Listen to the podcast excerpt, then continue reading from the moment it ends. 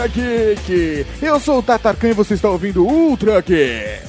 E aqui do meu lado nós temos a Playmente do mês de julho, professor Mauri. Sexy. A sexy, ah, meus olhos, filha da puta.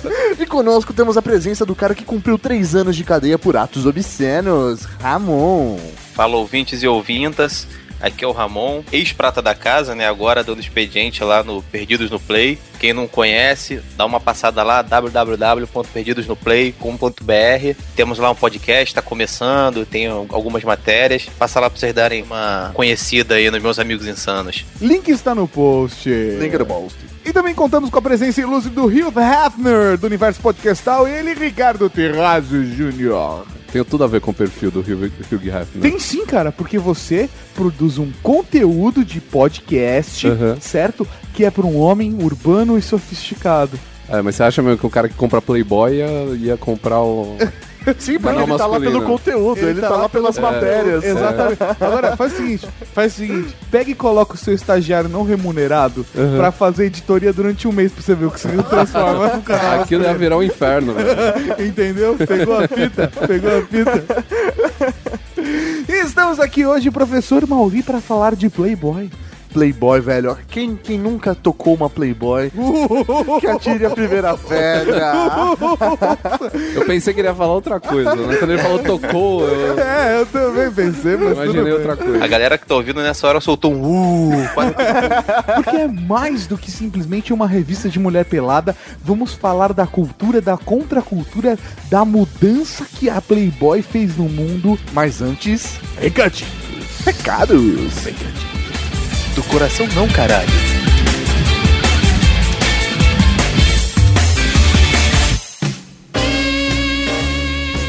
Recadinhos do coração. Coração não, caralho. Tá bom, recadinhos. Recadinhos, mal! Estamos aqui para mais uma sessão de recadinhos do coração, Tato. Do coração, do coração. Por que, que às vezes eu canto, né? Às vezes eu me empolgo assim, né? A gente, a gente se empolga. Tem gente que canta o momento Raul junto com a gente. Porra, é mesmo, velho? fala, é verdade. Raul Cortez, Raul Raul Gazola, Raul Raul Gil, Gil. Raul Tem um monte Júlio. tem um monte de Raul. Tem Raul pra caralho. É pra caralho aqui. Professor Mauri, recadinhos da semana. Professor, o quê? Bauri, Bauri, Bauri, professor Bauri. Recadinhos da semana.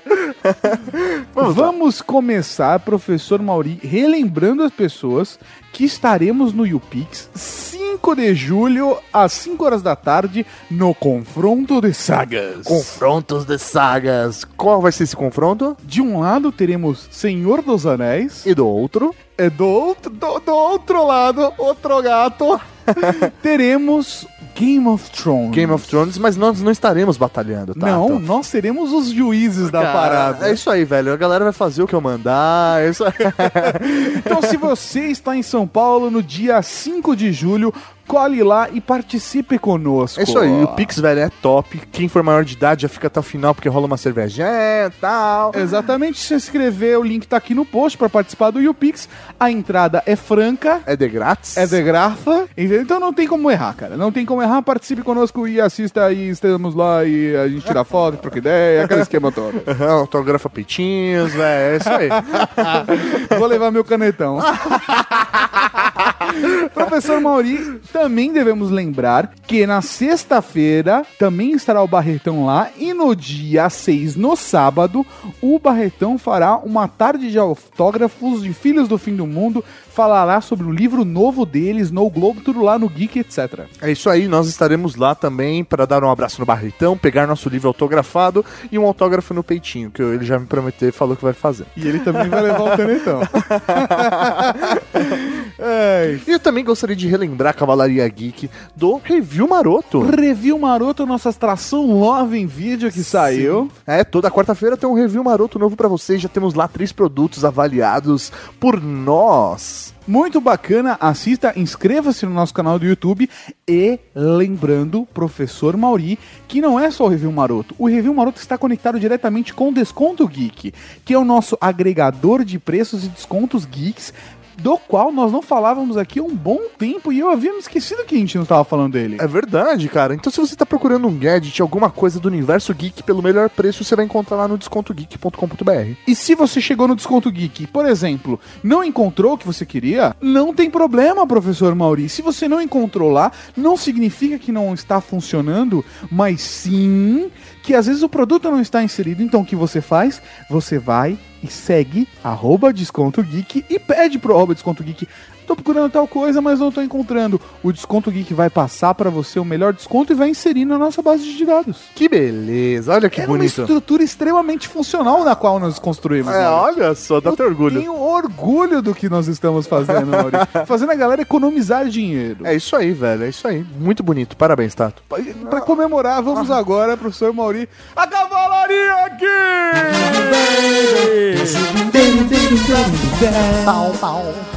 Mauri, cavalariageek.com.br, as pessoas já estão cansadas de saber, é só acessar lá e você vai encontrar camisetas bacanas. Camisetas bacanas, de qualidade. Cara, eu acho foda. Principalmente ali em Radiofobia. Sim, cara, estão... não faltam camisetas legais, clique, acesse e eu acho que, não sei, eu acho que tá, a gente pode lançar mais camiseta, né, Mauri? Tá na hora de sair mais uma, né? Tá na hora de sair mais uma, pelo menos uma, Mais né? uma, eu tô sentindo aqui. É. Chegou a hora. Chegou a hora, tá chegando. Não vamos falar nada. Ah, mas vai, vai, está por vir. Está por Está vir. por vir, prepare-se, professor Mauri. O que, que foi? É, agora, Hã? agora, nós temos o podcast. Playboy. Você não falou podcast, você falou Playboy? Sim. Playcast. Podboy.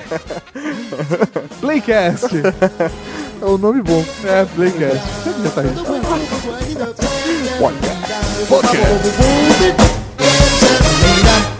Engraçado, na capa da Playboy. Mas na capa não tem nada demais. Olha, vocês acham que tem alguma coisa demais mostrar isso na televisão?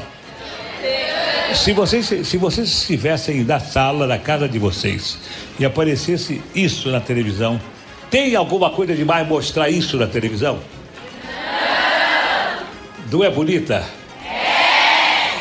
Não é graciosa? Não é simpática? Não é. Não é. É o quê? Não falei nada. Vocês falam o quê? É o quê? Vê se é mesmo. É? É mesmo, é? Beleza! Vamos falar de Playboy, vamos falar de sucos gostosos, vamos falar de coxinhas, de peitinhos, de budias, de bucetinhas mais recentemente.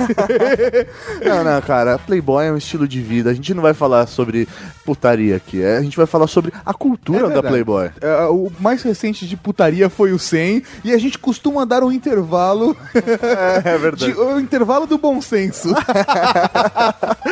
pra todo mundo se recuperar e continuar ouvindo outra geek, né? E dessa vez eu acho que é muito mais discutir a maneira com que essa revista influenciou a nossa cultura, cara. Cara, que bonito isso. Não é bonito? Que bonito. Antes de mesmo existir a internet, você, geek virgem, novinho, que tá ouvindo Ultra Geek, Tá, que ouve o update. Não tem noção. Não, tem, noção. Antes da internet, a gente consumia conteúdo de qualidade na revista. Exatamente, é impresso, cara. Conteúdo de qualidade chama agora. Exatamente. Existem vários níveis de merda. conteúdo de qualidade. Quanto mais colada, mais qual- maior a qualidade da revista. Que horrível.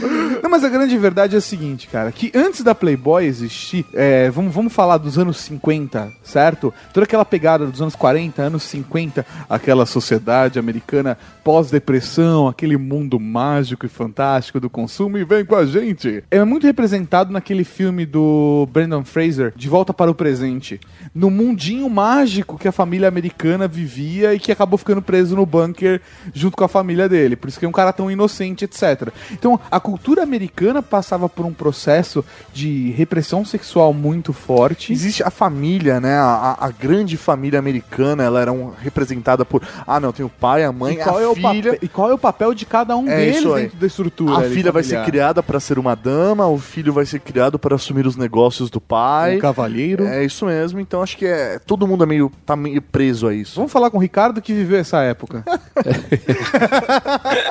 Eu não vivi, mas o comendador, meu pai, viveu. Né? Ah, Comendador. Caralho, o cara que tem um pai comendador, velho. É Ele tá aqui, velho. Lógico, ele faz o cara masculino, mano. Tipo, É outro ele- nível. É outro Dá nível. licença, meu pai era comendador em maçom. É isso aí. Caramba, velho. Ele tava só nas, nas altas rodas do- do- das sociedades sociedade. secretas. Então, mas é, isso daí é um cenário pós-guerra, né? Sim, Os sim. homens voltaram da guerra. A ordem qual que é? Montar uma- remontar a família americana, né? Os caras estão voltando da guerra. Então, nesse cenário aí, né, de que a, a família ficou desmantelada durante uma década, né, de guerra, né? Os maridos foram pra luta, né? E as mulheres ficaram aqui trabalhando em fábrica. Então a, a família americana virou uma bagunça. Só que quando os homens voltaram, eles tentaram refazer esse cenário de uma família próspera. Os Estados Unidos partiram pro crescimento, né, o grande crescimento dos anos 50, viveram aquele cenário meio lúdico, né, de família ideal, a mulher com o martini esperando o marido, né, com o chinelo na mão e o martini, e o cara chegava do trabalho, ele era o chefe da casa, ele voltou... Acendia um cachimbo. Sim, ele voltou de guerra. Ele era o cara, o herói de guerra, né? Muitos eram heróis de guerra, vol- voltaram com medalhas tal. Então esse cara tinha que ser amado pela mulher tal. E os filhos eram aquela coisa bonitinha, a casa com cerca branca, os filhos bonitinhos brincando no A, quintal. mulher- a menina com uma chuca gigante na cabeça, né, mano? Aquela coisa É, bonita. então, e o menino vestido de marinheiro, né? Essas coisas, você- O seu filho era o vê- Kiko. Você só vê em filme, mas ele, ele- era um cenário idílico que se tinha nessa época e que escondia essa repressão sexual que tinha no fundo, né? O maior desejo da mulher da época era ter ótimos eletrodomésticos. Sim, uma geladeira Uma bacana. geladeira, um fogão bacana. Em contrapartida, você tinha o homem que tava em guerra e lá ele começou o consumo efetivo de pornografia, né? Porque, Porque tinha umas pin-ups, né? é isso aí, tinha as pin-ups, ele começava, ele- era o desejo dele pela, pela pornografia, ele tava longe da família, longe da mulher, do lado dele só tinha lá o companheiro de guerra, às vezes ele deixava cair o sabonete e tal. Não, Mas, é, mas é, é real. é a vida. É a, vida. vida. como ela é. Depois o Ramon pode contar as experiências dele no exército e tal. Mas o homem, ele já tinha interesse pela pornografia, por esse consumo de entretenimento adulto. E houve uma mudança do consumo de conteúdo pós-guerra. Que se tinham as pin-ups, depois da guerra, essas pin-ups, essas revistas que publicavam pin-ups começaram a publicar muito é, conteúdo de co- comportamento e todo aquele conceito de família americana que a gente tava discutindo até agora. Porque o homem voltou da guerra. Porque já. o homem voltou da guerra, entendeu? Então, muito dessa deliberação do sexo, entre aspas, na época, acabou se convertendo para um puritanismo. Ou aquilo, o sexo era delimitado ao casamento. Ninguém se pensava em não casar virgem ou ter, fazer sexo Mas antes do é casamento. assim. Sim, com certeza. é assim. Mas lá era muito mais E forte. o Ultra Geek, e o Ultra Geek Apoia. apoia esse tipo de Cala Pode- Só que não. É um podcast Stray Edge. o podcast Stray Edge. Você só faz sexo com amor, não come carne. o sexo é pra procriação, é pra família, né? Sim. Então existe essa repressão sexual e isso acaba sendo representado na sociedade como um todo. Era um absurdo as pessoas falarem de sexo de forma aberta. Ramon, você tem um comentário pra fazer? Que você tá quietinho. Não, eu tô esperando chegar a hora da putaria. Antes da Playboy eu não tenho nada é, a inserir. Não tenho nada a declarar antes Nada a da declarar. E foi nesse contexto que surgiu a Playboy. Nesse universo. Até só antes, Tato, eu queria comentar com, com o ouvinte que a gente tá retratando o cenário americano. Porque Sim, sim. nem se pensava em algo do tipo no Brasil, né? Os Estados Unidos estavam num desenvolvimento econômico social muito mais avançado, muito mais rápido do que o Brasil. A Playboy só chegou aqui no final dos anos 70. É. É. isso aí. Então, assim, o Brasil não era no momento, nem pensava em passar por isso. Tava li- literalmente 20 anos atrasado nesse caso. É, a gente E- no, no meio da ditadura ali, né, cara? É, isso aí. Então, a Playboy, ela teve um cenário propenso a se desenvolver nos Estados Unidos, justamente pelo desenvolvimento cultural da região, que é pela liberdade, pelo sonho americano, né? Então, a Playboy, ela nasceu nesse ambiente porque aquela sociedade permitiu isso. É, eu só vou discordar com uma coisa. O Brasil era muito mais avançado, porque a gente nos anos 70 a gente tinha pornô chanchada. Ah, mas isso nos anos 70. Não, mas- A gente Aí já avançou tinha o baile de 50 carnaval há anos em muito 5. tempo. É, então, ba baile de carnaval. O Ramon lembrou, a verdade, a gente já tinha o baile de carnaval. O Brasil é putaria, é master em putaria há muito tempo. É, cara, é. A gente vai dar consultoria nisso. E foi mais ou menos nesse momento que surgiu a Playboy no mundo. No momento onde Amém. onde, na verdade, surgiu nos Estados Unidos, né? O- Pelo, foi criado pelo Hugh Hefner. Mais precisamente em 1953. Ah, olha que pontual, né, Maurício? Sim, o Wikipedia salvando a gente desde. Mas foi exatamente nesse momento e a primeira edição foi a clássica edição com a Marilyn Monroe. é até engraçado, eh, porque a Marilyn Monroe, ela não pousou pra Playboy. Ela não pousou, ela é uma ave de rapina isso. que não pousou na Playboy. Ela não- ela- essas fotos que saíram na primeira Playboy, elas foram compradas de um calendário que ela tinha feito. Aham. Então ela não foi especificamente feita para essa revista, ela foi feita para um calendário. Aí o presidente, né, o fundador, foi lá, procurou a pessoa, o fotógrafo que tinha o direito de imagens dessas fotografias, Comprou dele. comprou o direito e utilizou essas fotos como a primeira publicação da Playboy.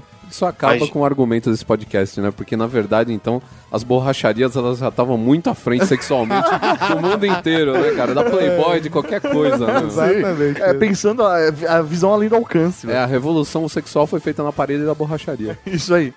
Ma- Mas essa primeira edição já foi com ela mostrando a prochasca? Não, não, foca na prochasca. Foca na prochasca. Na época não tinha ainda esse tipo de nudez, né? Não, não era mostrava pelos frontal. não eram bem-vindos. É isso aí, pelos. Assim como hoje em dia pelos também não são mais bem-vindos. Só que de outro jeito. O no frontal não, não, não foi nessa época. Olha só! Ai, ai, ai, caramba! Olha só! Pode mostrar isso na televisão? Não! Não pode?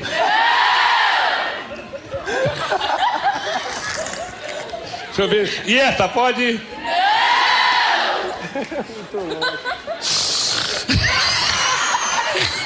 E essa pode? Não, essa pode, tem nada demais. Vá, tem- Engraçado que quando o Heath Hefner foi criar a, a Playboy, a- o conceito dele, o inicial, era ter uma revista chamada Stag Party. né, que o símbolo dela seria um alce. Ou, ou melhor, um veado, que é um símbolo da masculinidade, né, cara? Coitado do cara que ia desenhar o logotipo dessa porra, né? Até porque a revista Playboy, ela não iria se chamar Playboy. É, se chamar Stag Party. Stag Party que faz referência à despedida de solteiro americana, né? Aquela, aquela festa onde é a iniciação do homem, é onde se torna um homem de E verdade. engraçado que ele não, não acabou sendo Stag Party pelo simples mo- motivo de que uma revista já chamada Stag entrou em contato e meio que assim, ó, não, esse nome já tá tomado, pode ter conflito, então cria outro nome. Então eles entraram num processo de descobrir qual que ia ser então o nome da revista. E aí chegou em Playboy simplesmente porque é um estilo de vida que é o que eles queriam proporcionar nessa revista. Acho que era a pegada que o Heath Hefner tava pensando ali, que a galera tava pensando. Engraçado que o investimento pra fazer a primeira edição da revista, a revista da Marilyn, foi, foi feito por ele e por alguns amigos, familiares. Pegou dinheiro emprestado, ele Juntou foi... uma graninha e fez o negócio. Fazia de uma maneira bem artesanal, feita na, na casa dele, né? Ele- É. Ele foi lá no trato feito, colocou alguns móveis pra penhorar. sabe? Mas aí ele juntou 8 mil dólares pra fazer a primeira edição da revista de maneira independente. Na época era grana, hein? 8 mil Porra! dólares. É, se pensar em 1953, 8 mil dólares, sei lá, hoje devia equivaler o quê? Uns 50 mil? Eu acho que mais, porque um carro naquela época devia custar sei lá, uns 2 mil dólares. isso É, aí. acho, acho que bem mais. A primeira edição da revista foi vendida por 50 cents. É. Caramba, né? Não, então provavelmente isso daí daria mais de 100 mil reais aqui hoje. Mais uns Ah, é, é muita grana, 150 cara. 200 mil reais, por aí. De qualquer forma, velho, era muita grana.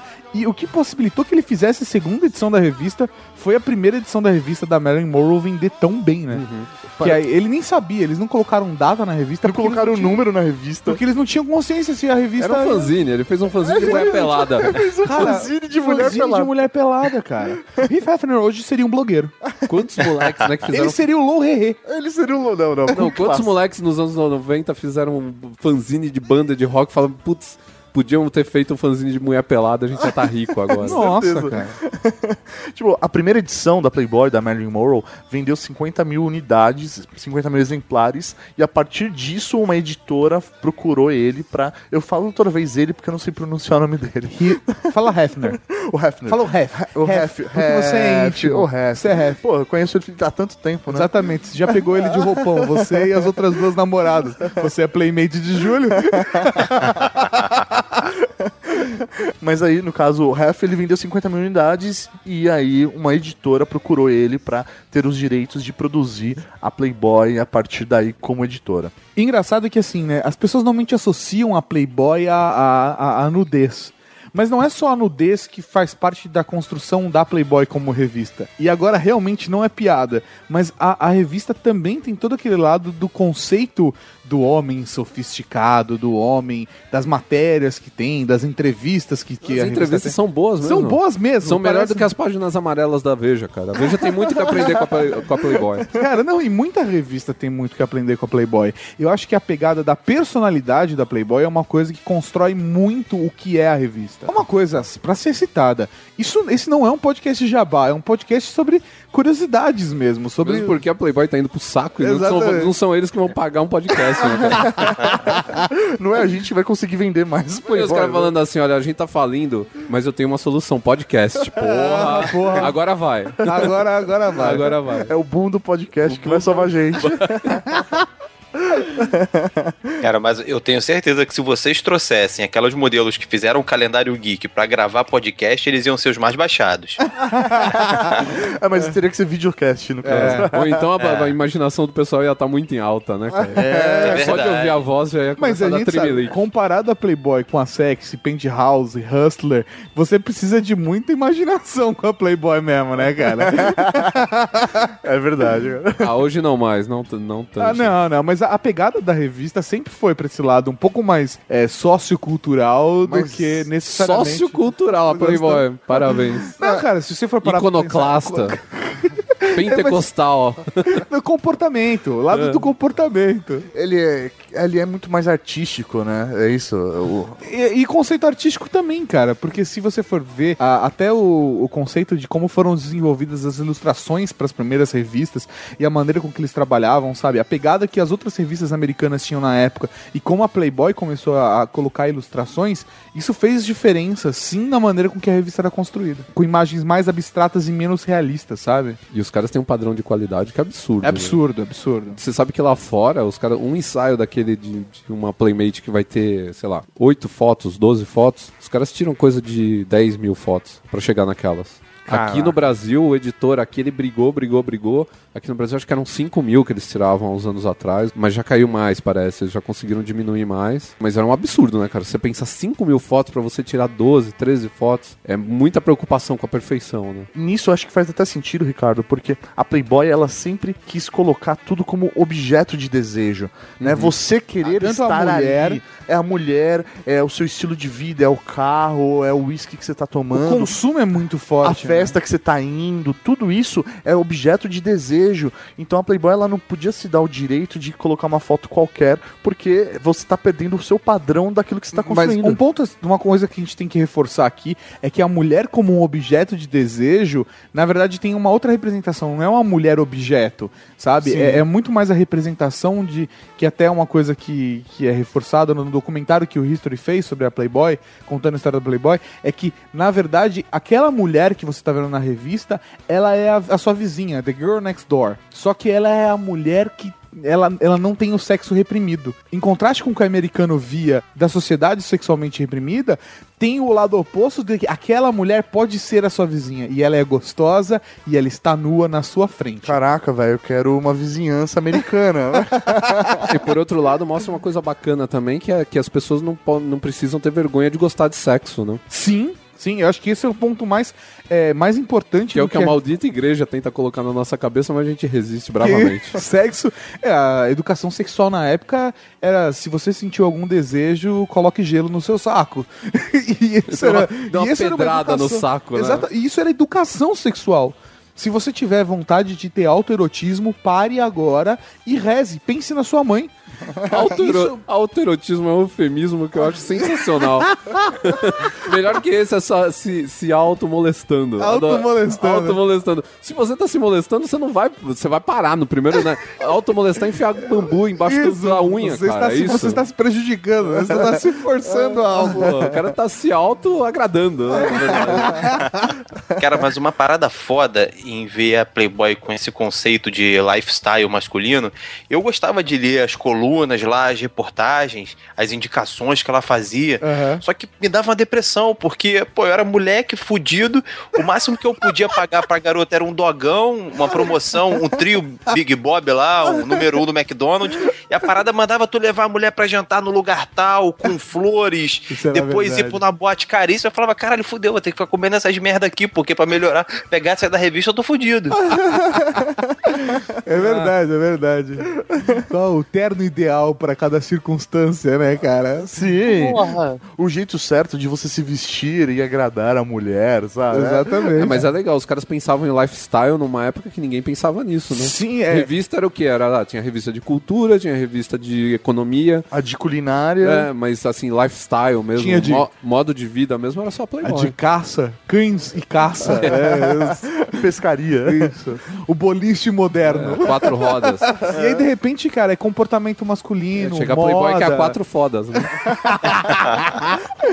É, e todo o conceito também de humor que foi desenvolvido com a revista, sabe? Eu acho que isso tudo Charges. converteu até mesmo É, com a tipo, trans... as charges da Radical Chic eram muito boas. cara. Isso no Brasil, no Brasil. Sim. Eu acho que até é legal a gente analisar no histórico da Playboy o fator social que ela tem. Porque ela ajudou no desenvolvimento aí da libertação sexual, Aham. ela tá trazendo um estilo de vida para a sociedade, tá mostrando um estilo de vida para a sociedade, o consumismo né, de coisas de qualidade e ela também começou a entrar numa linha da briga racial, não era só mais com a igreja, mas também com a- a- o preconceito social que havia naquela época. É, a questão da segregação racial nos Estados Unidos nessa época é muito forte, né, cara? E, e se você for prestar atenção, até mesmo na, na- Isso foi não só a questão cultural da mulher e, e da diversificação da cultura e do comportamento masculino, mas também da segregação racial, foi muito representada no programa de televisão que o Hugh Hefner apresentou no final da década de 50, né? Se não me engano, foi 59, que foi o programa Playboy's Penthouse. Que era basicamente ele num apartamento recebendo famosos, ilustres, bebendo bebidas de verdade. E aí, ah, cante uma música aí, Frank. Sabe? São os amigos ali com glamour, estilo, fumando, bebendo, Não tinha ideia. nudez, mas era muito mais do lado da cultura. E pela primeira vez, assim, você tinha num programa preto e branco é, uma. Cara, literalmente, né? É, então, mas eu quis dizer, tipo, num programa de televisão preto e branco, o negro e o branco junto. Mas Agora caiu a ficha da piada. Pra mim tava tudo indo bem. é, é isso aí. Foi a primeira vez que eu teve num programa Foi isso, foi isso. E não é preto, é afrodescendente.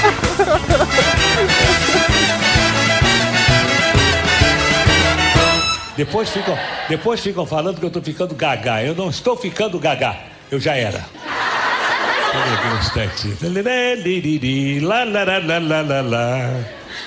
Tira o olho daqui, tá? Isso aqui é impróprio para menores de 18 anos. Quem não, eu não comprei a revista, tem que. Olha.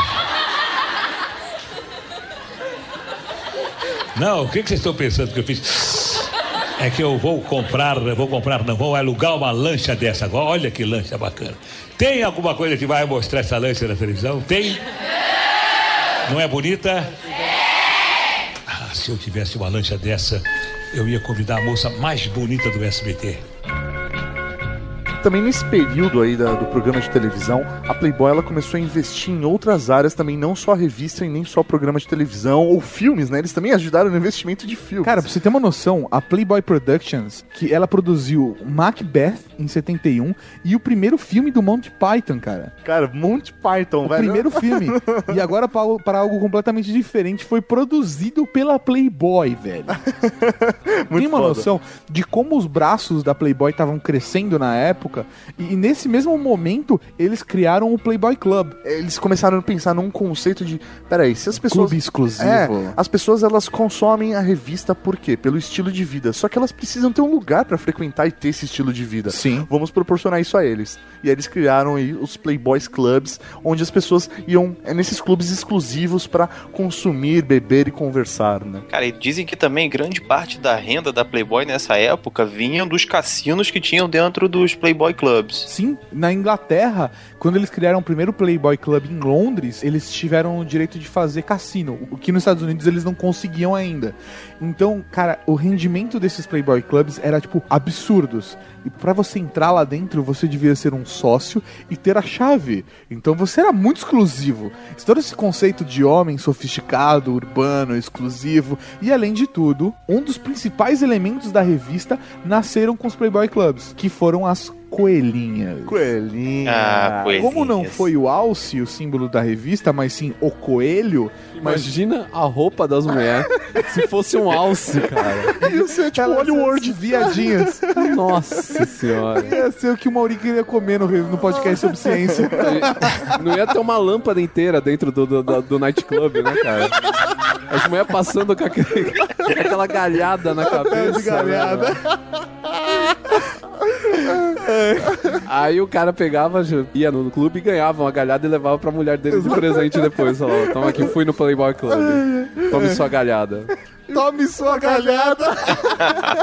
Não que eu esteja, não que eu esteja insinuando que ele fazia alguma coisa errada no Playboy Club. Até Jamais. porque era só um clube pra senhores beberem, Sim. jogarem, e conversarem, ouvirem boa música, assistiram Discutirem. bons shows de comédia. Discutirem política, entretenimento e cultura. Mas por que a gente começou a falar do Playboy Club?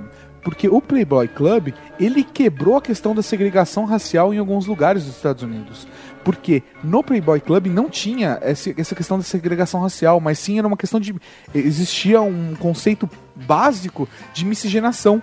assim tinha como no programa de negros. televisão, exatamente no Playboy's Pen- Penthouse, você podia, eh, homem negro, mulher negra, frequentar o mesmo lugar, assim como brancos, o que na época era chocante. E em alguns estados, como por exemplo na Louisiana, era lei estadual que não podia ter ambientes miscigenados. É absurdo, cara, é absurdo. E, porra, olha como é importante pa- o papel da putaria no. Desculpa, da Playboy na No sociedade. mundo. Sim, é, cara, sim. Se pro, se pro Capitão Kirk beijar o Rura já foi aquele auê todo, né? Exatamente, cara. Imagina você frequentar o mesmo ambiente que outro negro. Porque o chocante eram ter mulheres brancas vestidas de coelhinha, tudo bem? Servindo mas negros, servindo negros. Caraca. Isso era chocante, entendeu? Eu me lembro aquela cena do Django Livre, do Django a tá andando de cavalo. A sabe? cidade para pra olhar isso. Como o negro tem um cavalo, sabe? Cara, essa, essa questão da segregação racial é muito importante. Então, eu acho que essa construção é, dessa mudança da revolução sexual, da segregação racial, são vários pontos sociais e culturais extremamente fortes que a Playboy ajudou a mudar no, no mundo, né, cara? Eu também acho. Obrigado. A coelhinha, você falou, Tato, sobre o símbolo, né, da Playboy ser o coelhinho e tal. É, até o coelho, o coelho foi escolhido como símbolo da Playboy porque eles consideram o coelho um, um animal sofisticado, um animal que... Metelão, eu diria. Metelão, isso. Metelão. Mas o que eu acho bacana é que o símbolo, ele já é minimalista desde aquela época. Então Sim. hoje ele continua muito moderno por causa disso. Sim, sim, ele, ele meio ficou atemporal, né, cara? Ele ficou atemporal, velho. E você consegue utilizar esse coelho em diversas coisas, como, por exemplo, tatuagens no corpo dessas mulheres que saem ali naquela revista bonita. ele, ele foi se constranger enquanto Foi, falava, foi, vocês é. perceberam? Eu acho que ele tava pensando em- nesse momento em fazer uma no Cox. Eu pensei que alguém pode estar ouvindo isso, sei lá, minha família tá ouvindo isso, você entendeu? Eu acho, ah, deixa quieto. Putz, você pensar isso, você não vai gravar o, o Ultra Geek É, nunca mais. Nunca mais, cara. nunca mais. Mas é engraçado que eu tava falando de libertação sexual e etc. Mas no, mais ou menos nessa mesma época de transição, onde a Playboy já tinha, de certa forma, é, mudado um pouco o conceito cultural do mundo, a gente já tá falando de década de 70, já tá falando de liberdade sexual, já tá falando de pílula anticoncepcional. Todo esse processo, o movimento feminista ficou contra a Playboy. Por quê? Ao, ao ponto de vista, obviamente, o movimento feminista tinha várias vários segmentos, né, vários braços, mas alguns dos braços do movimento feminista em- viam a Playboy como extremamente negativo por colocar a mulher num ponto de objeto. Sim, é, eu acho que é complicado, cara. Assim, de certo modo, eu enxergo, eu entendo que o movimento feminista quis nesse momento, porque elas estavam tentando se colocar na sociedade em igualdade com os homens, e a Playboy, que era a maior referência, a vi- a revista mais vendida, ela colocava a mulher como em um outro patamar. O homem sendo o cara superior, o cara elegante, o cara do dinheiro, Sofisticado. sofisticado, e a mulher tá ali como um objeto de desejo dele. A, a libertação sexual que foi tão importante nos anos 50 e 60, nos anos 60 para 70 já tinha uma outra função, que a mulher, quando ela era muito desejada, ela não tinha o mesmo espaço na sociedade. Né? Então, E pra isso- Playboy, isso era justamente o contrário. Pra eles, eles estavam colocando a mulher na sociedade, eles estavam dando liberdade pra mulher se expor, porque ela era totalmente reprimida. A partir do momento que você se permite uma mulher ela se mostrar numa revista, eles estão colocando, na, na visão da Playboy, obviamente, eles estão colocando a mulher de igual para igual, eles estão colocando a mulher e eu na acho, pelo sociedade. que eu vi numa entrevista do Heffer, na verdade, é que ele também via como que a liberdade de expressão sexual da mulher poderia trazer essa, essa igualdade, entendeu? De o homem pode ter a sua sexualidade exposta, pode falar sobre sexo, mas a mulher não. Então a mulher, ela se mostrando, podia auxiliar nessa conquista, você entende? Sim, tanto que nesse período, o, parte do público da Playboy já era mulher. Ele fala, se não me engano, era um quarto na entrevista que eu vi. É uma a cada quatro, né? Um a cada quatro leitores era uma mulher. Era uma mulher. E eu acho interessante porque se você tirar a parte da nudez da Playboy, as fotos onde apareciam mulheres sempre eram fotos de ambientes sofisticados. Nunca tinha é, uma ideia de submissão, alguma coisa desse tipo. Elas sempre- nunca estavam com uma bola na boca, uma mordaça, né? e amarradas de quatro no chão. Ah, ou então, sei lá, que nem ah, os próprios americanos faziam que a foto da mulher nos anos 50 era dela limpando a casa e feliz por ter ganhado uma geladeira. Sim, sim. né? Então sempre eram, eram fotos que mostravam a mulher bebendo junto com o homem no ambiente social, alguma coisa assim. Tanto que daí vinha aquele apelo de aumentar a sofisticação do homem, para poder se igualar às mulheres mais sofisticadas e poder conquistá-las. Sim. Então é um negócio bacana. Pô, com certeza, cara. Em contrapartida, até o feminismo nesse período, outras revistas começaram a surgir pra entrar no mesmo nicho aí da Playboy, entrar nesse nicho que a Playboy acabou criando, que é o entretenimento masculino, né? E aí passaram a surgir revistas, por exemplo, como a Penthouse E a Hustler, né? e a Hustler. Só que a Hustler, eu acho que ela se diferencia um pouco. A Penthouse, ela, ela ainda tá bem próxima do que a Playboy, desse conceito a, a da Playboy. Penthouse é o meio termo entre a Hustler e a Playboy da época. Porque a, a, a Playboy, ela é muito do. Ela foca muito na cultura. Tanto que o próprio Hef, às vezes, via ele na. na- na- acho que não me engano no documentário de- da History. Ele fala, ele fala com um pouco de tristeza de ser comparada a Playboy com a Hustler e com a Penthouse. Porque o foco dele é tanto de colocar cultura, de colocar boas matérias. E também o homem sofisticado gosta de ver mulheres bonitas semiduas ou duas. E ao mesmo tempo, ela era comparada e colocada no mesmo patamar com a Penthouse e com a Hustler, que já tinha no frontal, que tinham outras coisas. É, assim, era basicamente a Playboy. Eram mulheres mostrando peitinhos, Penthouse já tinha no frontal, e aí a Hustler E a era Hustler pose ginecológica. Era ginecológica. Não, com certeza, quando saiu a Hustler, várias pessoas que pensavam ser ginecologista pararam, né? Porque não precisava, não tinham mais curiosidade. Exatamente. Ela elevou a putaria num nível. Num nível. Sim, ah, Hustler, Hustler merece um podcast só, só pra, pra Hustler. Hustlers, com certeza. Mas certeza. é engraçado porque faz sentido se for parar pra pensar que a Playboy era uma revista de comportamento e não uma revista pornográfica. E a Penthouse já é considerada uma revista de pornografia, né? O lançamento dessas revistas, dessas novas revistas, fez com que a Playboy ela tivesse que adaptar essa sua editoria, que era uma editoria muito mais artística, e começar a inserir também, por exemplo, no frontal. É, isso aconteceu primeiro no frontal de uma Playmate, foi da de janeiro de 72, cara. Mas a transição do no frontal artístico pro no frontal, olha aqui, ó, você tinha, você tinha, você tinha, entendeu? Isso acabou acontecendo naturalmente da evolução dessas revistas todas até a década de 90, né? A evolução também da própria sociedade em aceitar isso com mais facilidade. Mas aqui no Brasil mesmo, cara, se você pegar uma sexy e uma Playboy, pelo menos, a última vez que eu peguei as duas, assim, pro- Comparou? e comparei, velho, dá pra Mas perceber... comparei de uma maneira científica. científica, obviamente polida e com metodologia. Tava fazendo científica. TCC, né, de faculdade. Ex- exatamente. Professor exatamente. que pediu. Tava com canetão na mão e tudo. Mas assim, cara, é, a última vez que eu fiz essa comparação, dá pra ver a diferença de, de como rola a exposição numa revista e na outra, né? E é engraçado que a Sexy, quando, quando começou, ela era mais, mais pudica Mas pudica, nossa, do que a palavra. Playboy. Ela não tinha, não, não mostrava no frontal, não mostrava um monte de coisa. Engraçado, cara, que a gente passou por um processo e, e a- e a- e essa situação toda que o Mauri falou, eles chamam de guerras públicas. Públicas. É, guerras, é uma guerra Pra pública. ver quem mostra mais, né? É, e, Ou e menos. também questão do pelo todo, de não mostrar pelo, e agora tinha pelo, e hoje em dia não tem pelo, mas mostra tudo. entender, velho. É isso aí, cara. Não, mas nessa guerra aí, aqui no Brasil, eu tenho certeza que quem ganhou foi a Fiesta. Não, não. Alguém, alguém lembra dessa revista? Quem ganhou fomos todos nós, cara. Quem ganhou fui eu, você e todos aqueles punheteiros que estão ouvindo a gente agora.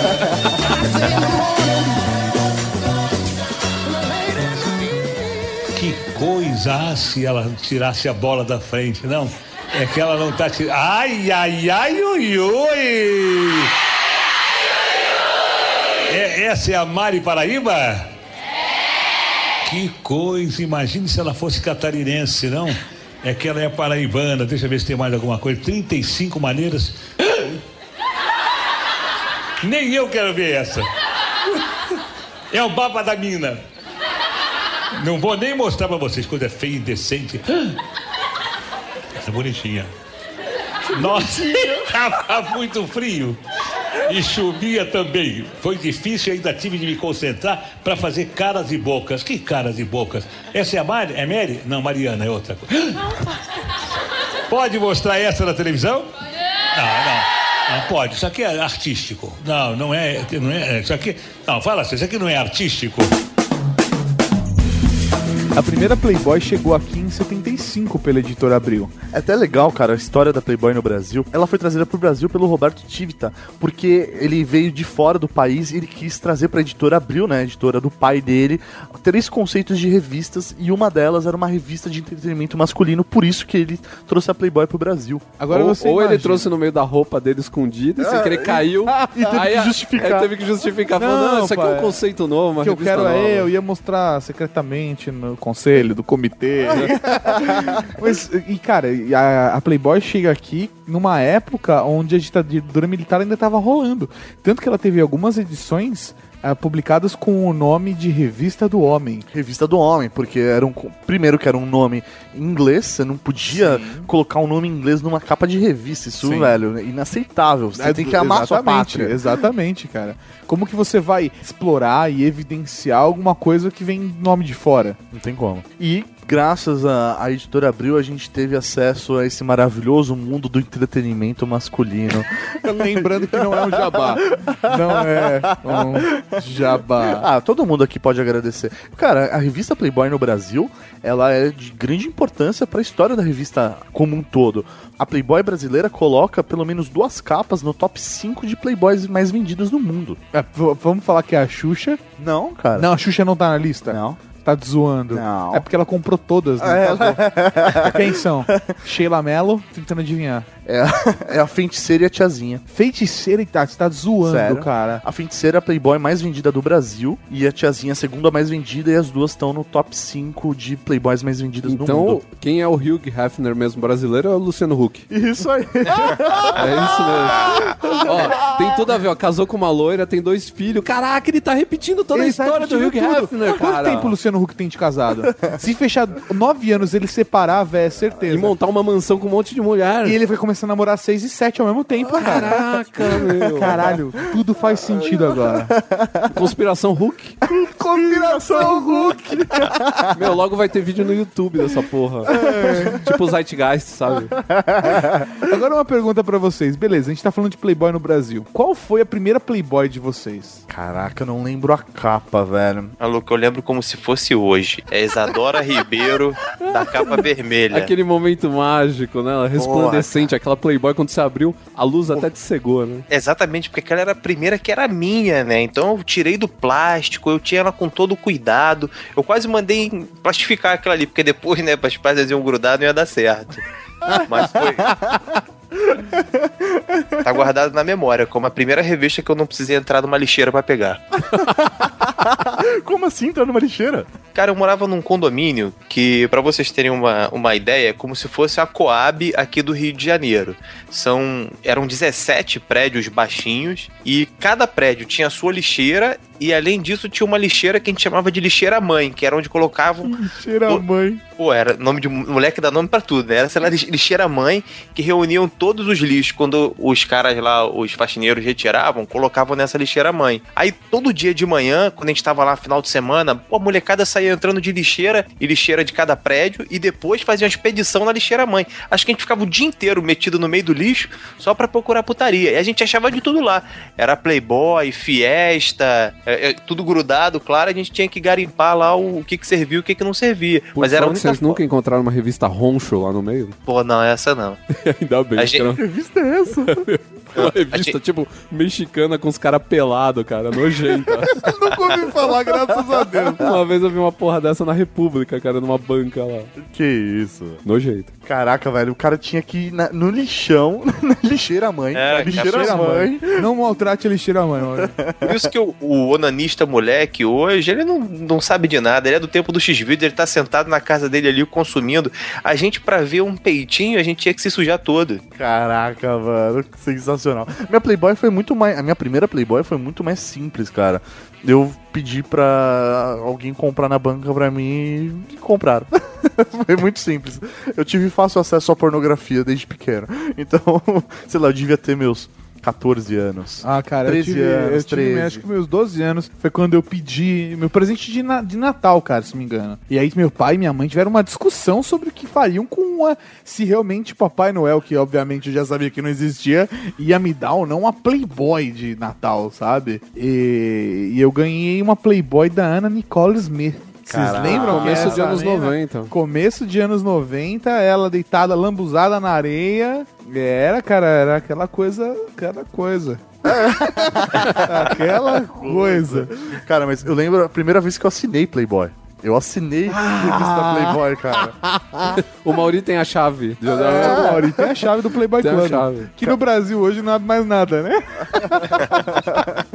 Cara, eu tinha, sei lá, 14 anos, tava na oitava série, e aí eu fui pra Bienal do Livro, aqui em São Paulo, né, com excursão da escola. Aí minha mãe, o que que ela fez? Me deu uma nota de 50 reais, falou, ó, você pode comprar livros com esse dinheiro, né? Peraí, que ano que era isso? Eu tava na oitava série, eu tinha 14 anos, eu nasci em 85, então 95, 99. Porra, 50 pau naquela época era uma Pô, loucura. não, era pra velho. caralho. Compra livro pra cacete. Ah, era livro pro ano inteiro, né? Ela falou, ah, então vai lá, compra livro e tal, tipo, Eu tô incentivando a cultura e a É, educação do meu Ga- filho. gaste, ela? gaste com sabedoria.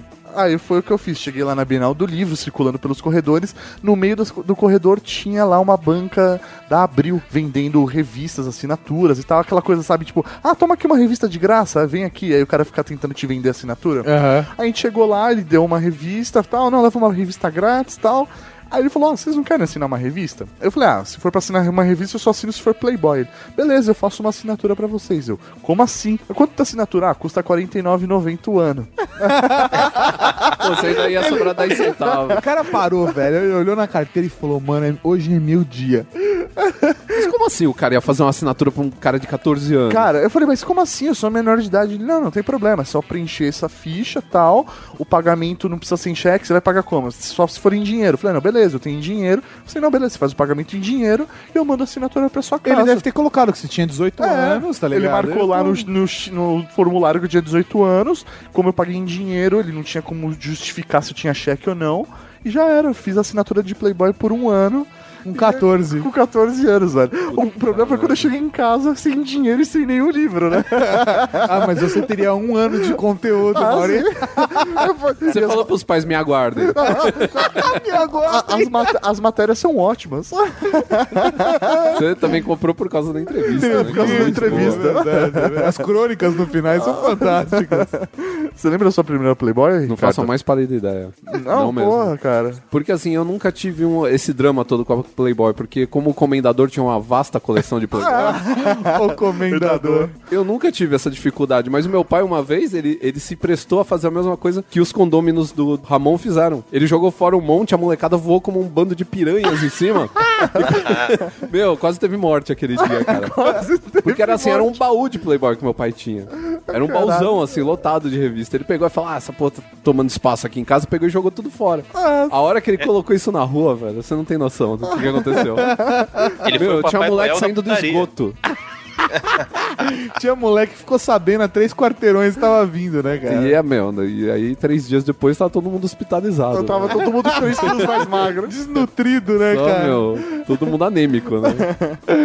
Ai, puberdade é uma bosta. Antes da gente finalizar, cara, eu queria comentar algumas coisas que são mitos da Playboy nacional. Tipo, a Xuxa.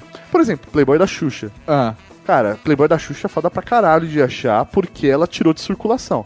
Mas eu acho que tem outros mitos mais legais do que esse. Por exemplo, tipo qual? Claudio Hanna. Ah, Claudio Hanna é um mito da hora da Playboy Nacional. Tanto que virou um sinônimo de mulher não depilada ao natural, né? De mulher Não, mas a Cláudia Mata Hanna... Atlântica. Não, a Cláudia Hanna não é uma mulher não depilada. A Cláudia Hanna, ela tem um ursinho de pelúcia morando na parte, nas partes baixas dela. né? Caraca, ela, velho. ela tem um biquíni de veludo. Tem, cara, porra, aquilo Crochê ali. é impressionante aquilo, cara. Cara, se você não sabe do que a gente tá falando, procure no Google com Safe Search desabilitado Claudio Hanna Playboy. Só isso você já vai ter uma ideia do que está acontecendo, cara. Cara, tu, tu lembra daquelas bolas que tinham na, na década de 90, uns fluffs, que era um monte de pelo redondo? Era por aí, Ela, mano. isso aí, ela tinha um fluff na virilha.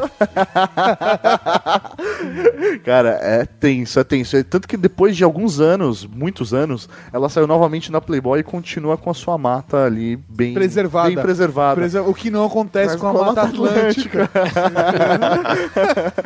Cara, uma outra situação que aconteceu aqui na Playboy Nacional é com a Luciana Vendramini. Ah, Luciana Ah, Vendramini. isso é um clássico, né? Cara, mano, a mina saiu na Playboy, ela era candidata a Paquita, se eu não me engano, né? É, ela fez só um teste. Ela fez um teste pra ser Paquita, ela não ganhou. Depois ela acho que foi ser garota do Fantástico. E na época ela saiu na Playboy alegando. E a Playboy alegou que na época que ela tinha 18 anos. E na verdade, depois descobriram que ela tinha 16. Na época fez ela as tirou fotos. as fotos. Cara, tenso, mano. Ah, Luciana E Vendramini. depois ela voltou a fazer, né? Alguns anos atrás. Sim, ela fez, se eu não me engano, em 2003 ela fez novamente uma revista É. Playboy. Já mais experiente, mais madura, mais. Cara, eu vou te falar, alguns anos, alguns anos atrás eu vi ela nos jardins, meu, a mulher é, tá bonita ainda pra burro. Ela tá muito gata, cara. Tem um conjunto de mulheres que só vão melhorando. Ela, Letícia Spiller, tem umas aí que... É a Michelle Pfeiffer, é, Michelle- nesse, nesse quilate, assim, cara. Parece que a mulher vai chegar a 80 anos ela vai ser a mulher mais linda do mundo. Caraca, velho. Ah, Luciana Vendramini. É, tá pensando. Ele ainda parou na Luciana Vendramini, né, cara? Tudo que a gente falou depois foi. Ainda bem, Blá blá blá blá. cara, ainda bem que a gente não falou Luciana Vendramini no começo do podcast, senão o Tato não ia participar. Teria mentido. Ele ia, ele ia ficar tipo Homer Simpson, rosquinha. É, é. Uma curiosidade é a Playboy da Adriane Galisteu, né? Sim. Que foi, vendeu pra, também pra burro na época, porque ela era ex-namorada do Senna. As fotos foram feitas na Grécia, né? Num cenário paradisíaco super bonito. E tem um, um detalhe, né? Todo mundo falou que tem uma foto dela se depilando tal, e todo mundo ficou falando disso. Mas um professor meu, na, na época eu estudava na, Escola Pan-Americana de Arte, ele chamou atenção pra uma coisa. Todo o cenário sempre remete a verde, amarelo, azul e branco. Os caras estavam tentando puxar uma, uma mensagem meio subliminar Nacionalista. nacionalista do lance do, do, do Senna, né, cara? Do, do- da corrida de Fórmula 1. Caraca, Caralho, que foda. velho. Então todas, todos os cenários eles sempre têm essas cores. Que e as fotos são muito bem feitas, né? Acho que foi o, o, Duran. o Duran que fez, ficou É. muito legal. Essa, esse ensaio ele é de 1995 é a terceira revista mais vendida da história da Playboy É. Nacional. Eu fico triste, cara, de eu não eu nunca vi a Débora Seco como eu realmente gostaria de ter visto. Na época de confissões de adolescente, É. caralho, mano. Porque Isso dá época- isso dá prisão, não, hein, cara? Não, porque na época eu era menor de idade, entendeu? Que ela era menininha E da ela cidade. envelheceu comigo, ela envelheceu comigo. E ela foi play, pousar pra Playboy, cara. Ela já tava, tipo, nos 30, entendeu? Cansada já. É, eu queria ter visto ela com, tipo, 23, Ah, entendi. 24 aninhos. Eu confesso pra vocês, eu prefiro as coelhinhas da Playboy no final da revista do que as, as capas do- ou as que fazem o, o meio da revista. Sim, as coelhinhas, elas são menos aquelas ni, ni- é, ninfetinhas. Ah, E elas é. querem, elas querem chegar a ser capa, então elas têm que, velho, conquistar espaço de alguma maneira. chamar atenção. É foda. Agora eu queria fazer uma pergunta pra vocês. Quem vocês gostariam de ver na capa da Playboy que vocês nunca viram? A Oprah. Caralho, a gente broxou pra vida. Acabou o podcast, Eu não acabou. sei se eu vou conseguir ter uma ereção pro resto da minha vida, cara. Ereção negativo. Nossa. Quem entrou pra dentro? Nossa, entrou pra dentro, cara. É horrível isso. O cara deu uma oclusão genital, né? Caraca, velho. Nunca mais. Agora falando sério, eu na época eu queria ter visto a Eliana do Os dedinhos. Dos dedinhos. Eliana Eliana nunca Dedinhos. saiu na Playboy? Nunca. Nunca, e ela odeia que chama de Eliana Dedinhos. Então nós vamos chamar ela de Eliana Dedinhos o tempo todo agora. Eliana de Dias, eu não sabia disso. É, Vou por causa da assim- música dos dedinhos. Eu não vou chamar ela pra sempre agora, assim, Eliana de Dias. Eu tinha uma época que ela tava muito gostosa. Sim, né, na época cara? que ela era do SBT ali, velho. Nossa. Tava com a barriguinha tanquinho. Não, eu vi uma foto dela outro dia, ela tá com a barriga rasgada, cara. A mulher tá, deve malhar pra cacete. Ah, mas é que hoje ela já tá velhona e tal, né? Tá velhona? A mulher tem 30 e poucos anos? Não, ela já tá no. Que isso, 40, cara? velho, não, já. nem a pau, nem a pau. Já, velho. Ó, eu Cara. vou ver Wikipedianalmente. Ela tem 39 anos, Maurinho. Aí. Ué, não, não tá velhona, cara. Não, tá. Que isso? Não, mas não é por isso que eu tô falando de eu ter 42. Eu não tô vendo o meu lado, eu tô vendo o lado dela. Ai, o cara tem sonho erótico com a Oprah, né, velho? Opa, opa. Ai, aquele talk show. É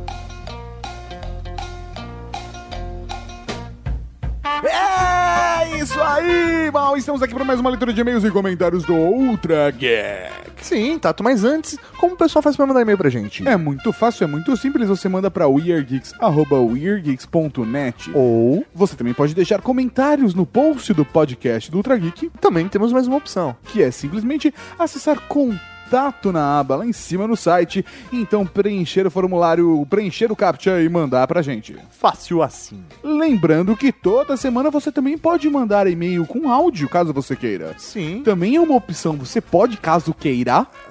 Áudio no máximo aí um minuto, um minuto e meio, tá? É, é, é. Pode mandar com edição ou sem edição, e depende do seu jeito aí, do seu gosto. Mas manda pra gente, dependendo de como for, a gente coloca aqui também. É isso aí, então vamos ao primeiro e-mail? Primeiro e-mail, professor Mauri, é de Nicolas Valanta, 20 anos, MSP, estagiário de fotografia e encurtador da Cavalaria Geek. E ele mandou, tô vendo isso aí.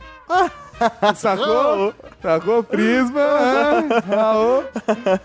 O Raul pro senhor Nicolas Valanta. Vamos agora a um comentário, comentário do Léo Bruschi, o mensageiro espacial da Cavalaria Geek, 28 anos, Blumenau, Santa Catarina, lá do Aerolito. Aerolitas. Aí, agora fui batizado. Caraca, é realmente um assunto... Peraí, a pergunta é, você ajoelhou no chão? É, é verdade, porque tem, tem que ajoelhar. Tem que ajoelhar. É isso aí. Voltando. Caraca, é realmente um assunto muito delicado. Mesmo que as pessoas boas, entre aspas, vamos dizer, não tenham nada a esconder, ainda é a privacidade de cada um que está em jogo. Aham. Saber que existem órgãos do governo que ficam monitorando as informações é muito doido. É como se existisse uma câmera na sua sala filmando tudo que você faz e mostrando para eles. Minha vida seria um filme pornô. Sua vida seria um reality show, tá? Ah, merda. Mas Eu uma, odeio quando a piada se vira contra você. mas uma coisa se vira contra você, se vira contra mim. é, não, não, se vira, quando a piada se vira contra você. Quando a piada volta. Você entendeu? Mori vai, vai, vai. Ma- Mas uma coisa que eu tenho certeza: é humanamente impossível monitorar todas as informações. É lógico que muita coisa é automatizada e ativada através de palavras-chave. Não vou dar exemplos aqui para realmente não chamar mais atenção, mas olha no braço cada mensagem do Facebook. No braço, entre aspas. Mas olhar no braço, no braço, quer dizer, braçalmente, entendeu? Ah, tá, entendi. É, é olhar no braço, assim, ah, entendi a gíria. Ah, Mauri! Ah, entendi. Tamo ligando aqui, velho. Puta que Beleza. pariu. Então, olhar no braço cada mensagem do Facebook, Google e WhatsApp é praticamente impossível com o volume de dados que temos hoje. Exatamente. Por exemplo, uma coisa que você pode facilitar o processo da BIM é quando você for um terrorista colocar hashtag nas coisas. É isso aí. Explosão. Bomba. Atentado. Fui. Fui. Partiu. Sobre a ABIN, que nome escroto, velho. Só podia ser no Brasil mesmo. Esse nome não retorna nenhuma credibilidade. Pra mim é tipo IBGE ou algo tosco do governo. É foda, é foda. Não importa o que eles realmente façam lá. É tipo, é foda. Ah, os americanos são sempre melhores. Ah, os Não, não, mas americanos. a BIM podia ter um nome mais da hora, eu acho. Agência Brasileira de Inteligência. Vai... Que nome vai ter? Pô, Intel. Ótimo programa, galera. Poderiam deixar um pouco mais comprido e explorar mais o tema. Valeu, abraços. E um Raul pro senhor. A galera acaba. É assim, a gente na verdade tenta abordar da melhor maneira o tema, mas sempre falta alguma coisa e é por isso que existe a leitura de e-mails e comentários para que vocês possam complementar o que faltou. Sempre. Professor Mauri, o próximo e-mail de Rogério Calçavara, 40 anos, economista, Campinas e sem cargo na Cavalaria Geek. Eu quero dar um cargo pro Rogério. Rogério, manda aí suas características pra gente dar um cargo pra você, meu velho. Lembrando que o assunto tem que ser cargo na Cavalaria. É, senão a gente não. Nosso, o e-mail Não não, filtra, filtra, e a é, gente é. vai perder isso. Assunto cargo na cavalaria. E assim, vamos aproveitar esse momento do Rogério Calçavara aqui. Ah. Vou poder um segundo e vou falar o seguinte: tem muita gente que tá chegando nova e não sabe o que é a Cavalaria Geek. Boa. Professor Mauri, o que é a Cavalaria A Geek? Cavalaria Geek é a massa, é o grupo. São todos os ouvintes do Ultra Geek, do Update. Que curte review maroto, Maroto. que acompanha a gente. Então, cara, se você é geek e acompanha nosso conteúdo, você já faz parte da Cavalaria Geek. Você tem o direito, você tem o dever de lançar o seu Raul. Agora só falta o teu cargo. E se você quiser um cargo, manda e-mail pra gente com o assunto Cargo na Cavalaria. Professor Mauri continua no e-mail.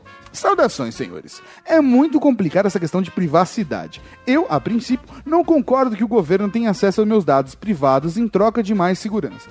Mas pensando um pouco mais, eu me dei conta que já entreguei muito mais do que imaginava na minha privacidade ao Google, em troca de algumas comodidades. Mas aí foi uma escolha sua. Ah, sim, sim, sim, sim. Mas às vezes é uma escolha que não é consciente. Que você tá entregando a sua privacidade, mas Ah, você tá sim. confiando que o Google não vai usar essas Assim, mas informações. eu, eu entrego, eu já tive certeza. Maurício já tá de perna aberta comigo. Para confirmar ou refutar essa minha impressão, fiz de novo o que todo mundo já fez alguma vez na vida. Digitei meu nome completo na busca do Google. E com aspas, ou seja, pra achar exatamente você. A última vez que eu fiz isso com o nome do Mauri, eu encontrei um perfil dele do Badu. É foda, mano. E o pior Maldito de Badu. tudo é que o Badu, o Mauri nem tinha criado o É, perfil. O próprio Badu roubou as informações do Facebook e colocou lá, com o avatar e tudo. É tenso. Resultados. Em primeiro, a minha dissertação de mestrado, que está disponível na biblioteca digital da universidade. Beleza. Quanto mais gente tiver acesso a isso, melhor. Em segundo, meu endereço. Porra, meu. Como assim? Já começou a dar merda logo no segundo resultado. Não liberei essa informação. Brincadeira isso? Faustão, né? Brincadeira, meu. Terceiro, uma ata da reunião da Oi. Ok, sem problemas. Quarto, um diário oficial da Justiça do Estado de São Paulo. O quê? Será que sou procurado pela justiça e não estou sabendo?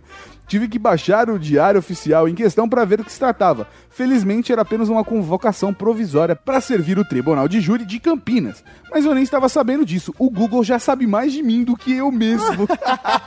é foda, velho. Google é foda, velho. Então é isso. Pro governo saber de mim não precisa de um Prism. Basta procurar no Google. o problema é quando usam uma backdoor, né, cara? É, velho. PlayStation 1. O meu nome completo não é esse. Falta um sobrenome do meio. Não coloco pra tentar preservar um pouco mais a minha privacidade. PlayStation 2, mentira. Eu só não coloco pra ficar mais curto. E se procurarem por Rogério Calçavara no Google, toda a primeira página de resultados, exceto os links, é da minha pessoa mesmo. Não tem jeito. O Google sabe de tudo mesmo. Raul. Um Raul pro senhor Calçavara. Estamos esperando já o seu e-mail com pedido de cargo. Sabe quem, velho, eu tô sentindo falta? Que nunca mais mandou e-mail pra gente, Quem? cara? A atuária e o senhor dos acrílicos, velho. É verdade, a atuária, senhor dos acrílicos, a pequena padawan. É, velho. Pô, Cadê? Cadê é, você? velho? Cadê que você? sacanagem, hein? Estou com saudade de ler e-mails de Oh, você. Que saudade. Vamos agora um comentário de Benedito Portela. O Bené, de 39 anos, Fortaleza, Ceará. Sem cargo na Cavalaria Geek. Oi, ouvindo o cast me lembrei de uma entrevista que li numa revista, se não me engano, era sobre Linux. Também não lembro o nome do entrevistado. Eu não me lembro nada. Mas ele disse que toda a informação que passa pelos satélites americanos era monitorada e usada para beneficiar empresas daquele país. Eu achei isso um absurdo, mas faz todo sentido, já que seria esse sistema espião que não tem intuito de evitar ataques terroristas, mas sim de lucrar sobre informações privilegiadas, espionagem industrial ou mesmo perseguições políticas. Não dá para confiar em nada. Um filme que fala muito sobre isso é o Contato. Valeu, muito bom cast, Raul. Um Raul pro senhor Bené. Próximo e-mail, professor Mauri, é de Yurik Stankov. E ele mandou tudo. Viu? Falei que ele tinha cargo? Cargo, curandeiro da Cavalaria Geek. Data de nascimento, 5 de novembro de 1988. Signo, escorpião. Ah, signo escorpião é uma coisa meio... Ah, sua Fofoca, fofoca. Vamos falar aqui as pessoas mais importantes do signo de escorpião.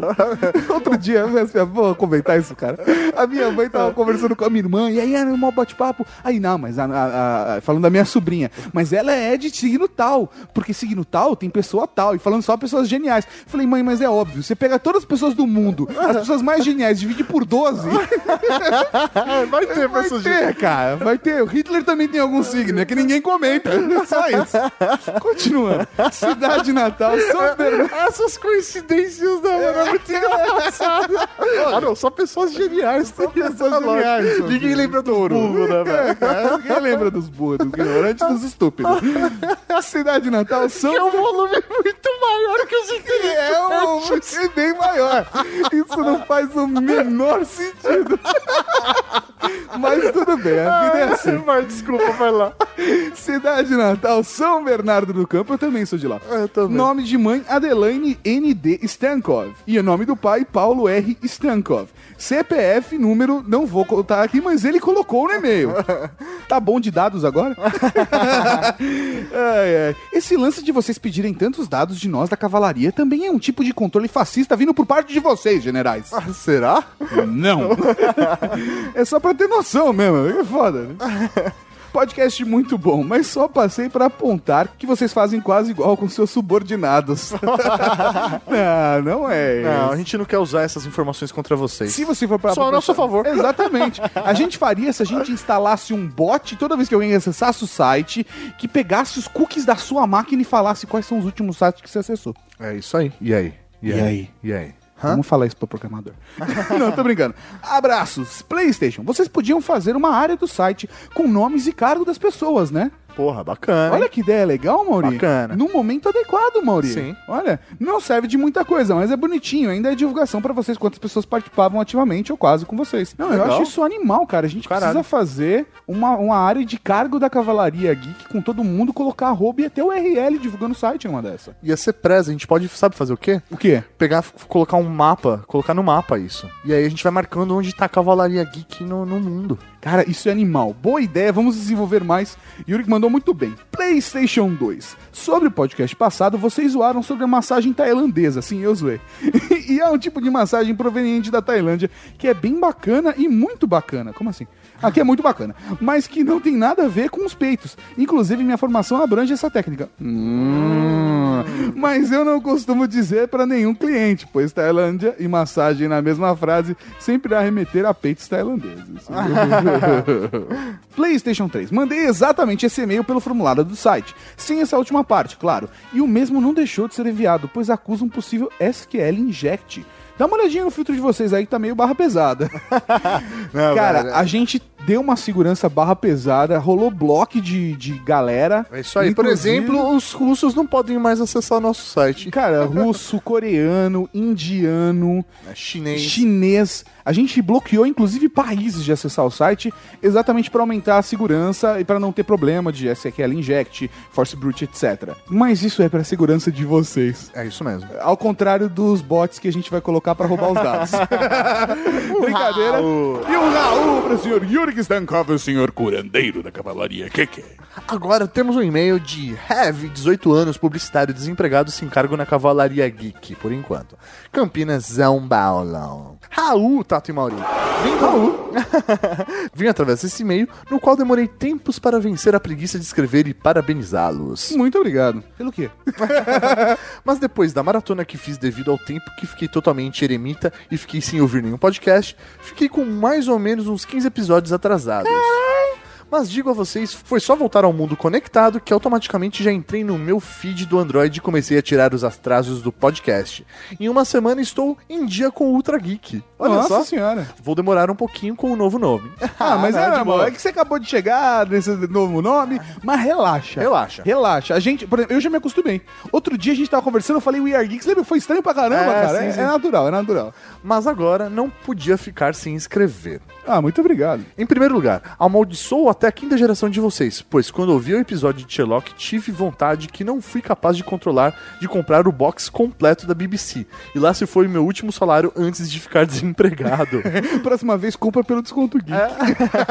Outra coisa é que, graças a vocês, estou me mordendo por causa das novidades tecnológicas mostradas no update. Porra, da hora. Estou tendo de me segurar aqui e vale dizer que antes de vocês eu não ficava acompanhando essas coisas com regularidade. Porra, que, Que animal. preza. É essa a ideia, cara. A ideia do update é não necessariamente deixar as pessoas com vontade de comprar tudo desesperadamente, Mas se manter atualizado. mas se manter atualizado sobre o universo é da uma tecnologia. maneira cara. até mais fácil de se manter atualizado, né? Sim, a ficar- comunidade é, lá. Exatamente, exatamente. Quanto ao último podcast, estive pensando se nossas coisas, até mesmo os e-mails, fossem rastreados, será que não ocorreria uma migração em massa de usuários para provedores de e-mails da Deep Web, como Tormail, já que eles não podem ser rastreados?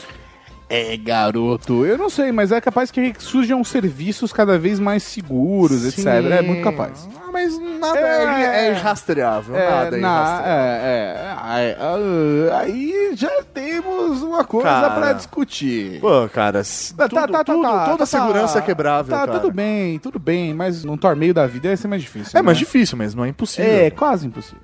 Então, quase não é. quase. não é. É. No mais, no mais, apesar de querer amaldiçoar vocês, eu parabenizo pelo excelente podcast. Sinceramente, um dos melhores da podosfera. Obrigado. E também é incrível o respeito e o relacionamento de vocês com os ouvintes. Sucesso com o Cifrão. Com o cifrão, melhor ainda. E saudações a vocês e a Cavalaria Geek. Raul! Raul pro senhor, meu velho. Muito obrigado mesmo, Heavy, por todo o carinho. É isso aí. Quem sabe a gente se vê aí no YouPix. Exatamente, o Pex estaremos lá. E pessoal, Mauri, falando de Raul, falando de Raul, sabe o que eu queria te falar? O quê? Vamos pro momento, Raul!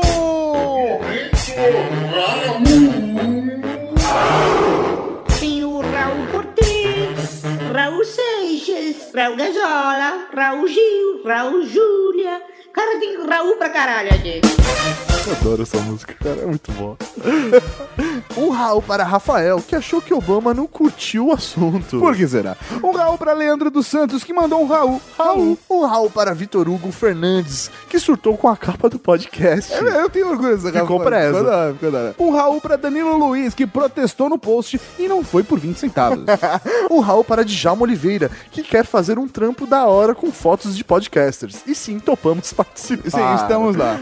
Desde que você encoste o Maurinho no metrô. Um Raul pra Truman, que informou uns problemas, mas que já estão aí a caminho de ser resolvidos. Um Raul para Guilherme Sansoni, que aproveitou o tema e recomendou a série Person of Interest. Um Raul pra Klaus Oliveira, que perguntou qual a música que toca nos 49 minutos do programa. E eu respondo, é a trilha sonora do filme Tron Legacy, mas a versão Top. remasterizada. É muito top essa Remasterizada, reeditada, remixada. Que foi desse. remixada pelo pessoal do Daft Do Daft Punk. Punk, É exatamente, do Daft Punk. Um Raul para Alexandre Salles, que também acha que a galera da BIM merecia um nome mais da hora pra gente. Eu, eu vou pensar no nome da hora. Galera da BIM. Vamos batizar eles escuta, também. Exatamente, a galera da BIM que escuta o Ultra Geek, eu vou arrumar pra vocês um nome mais firmeza do que a BIM. Um Raul pra Hiro, ou não, que até gostou da edição. Até gostou, da Gostou, edição. é um viado. viado, velho. Ah, merda. você. Um ralo pra Roger Coy, que tem a impressão que o Hiro grava em posição de lótus ao lado de uma fonte de mármore com plantas dentro de um templo budista nas montanhas. é quase isso. Ele Quase fala, isso. Só que pela mensagem que ele mandou aqui no último, ele grava com a toroba na bunda. um Raul pra Rogério Mício, que continua atrás do cargo de Papai Noel na Cavalaria Geek. Se você não mandar o e-mail pra gente com seus dados, informações, histórias porquê de você vida, quer. com o assunto cargo na Cavalaria, fica difícil. Não sei. Mas, mas, mas manda aí, manda aí. E um ralo para Michael Meira, que se sentiu mal quando a galera deixou o Tato imitando o Lula no vácuo. Companheiro, eu queria dizer pra vocês que esse Ultra Geek acabou. Então um abraço pra todos vocês e um Raul. E um beijo pra Dona Marisa. E a galera me deixa no vácuo sempre. Você entendeu agora por quê, Marco? Maurício? Falou, galera! Tchau! Raul, tchau!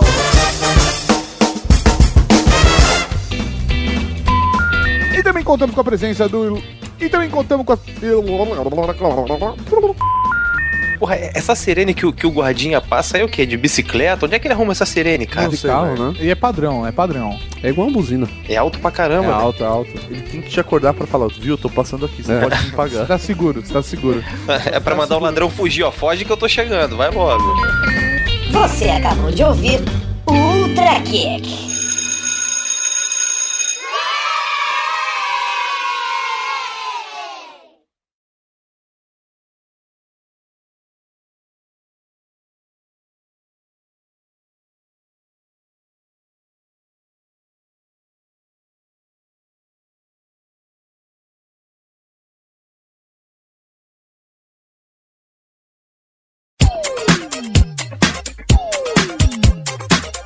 Nem Eu, eu não. Era, era a revista mais foda, assim, que tinha de, de nu.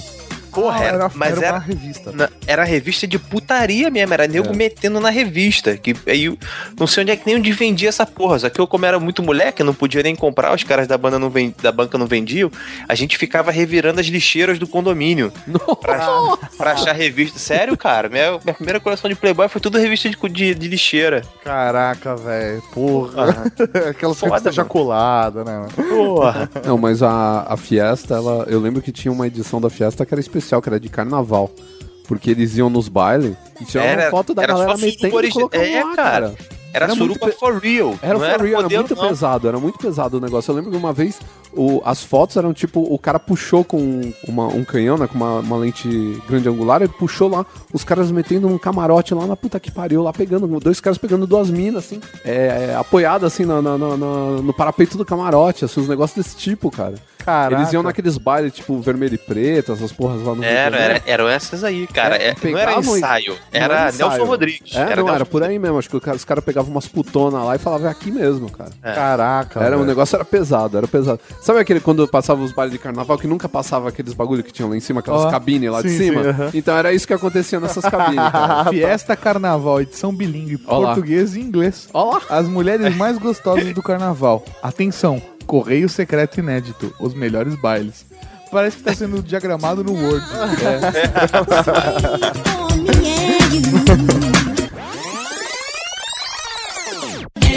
Tá ligado que a Usa Carla foi Miss, né? Ela era mó gata. Ela era gata, ela era bonita pra burro, cara. E, meu, não sei como virou aquele trombolho. Ah, cara, a idade chega pra todo mundo. Não, não, né, não, velho? não era idade. Não, mas era, ela, tipo, ela ficou muito gorda. É, tipo, passou 10 anos, você olhava pra mulher, você não, não acreditava. Tipo, com 20 ela era a mulher mais gostosa do Brasil, com 30 ela ninguém pegava, um canhão foda. A galera homenageou tanto ela que ela até engordou, né? Pode cara? ser, cara. ela estragou, cara. Botaram olho gordo, literalmente. Porra, o dia que eu vi uma foto da Elza Carla magra, eu falei, puta, o cara que casasse com essa mina aqui na época que ela era gostosa, mas ia levar um prejuízo 10 anos depois. Nossa. Tem mulher que estraga, né, cara? Porra, meu. Tem ser humano que estraga, né, velho? Mas é foda. Quando é é mulher é mais triste. Red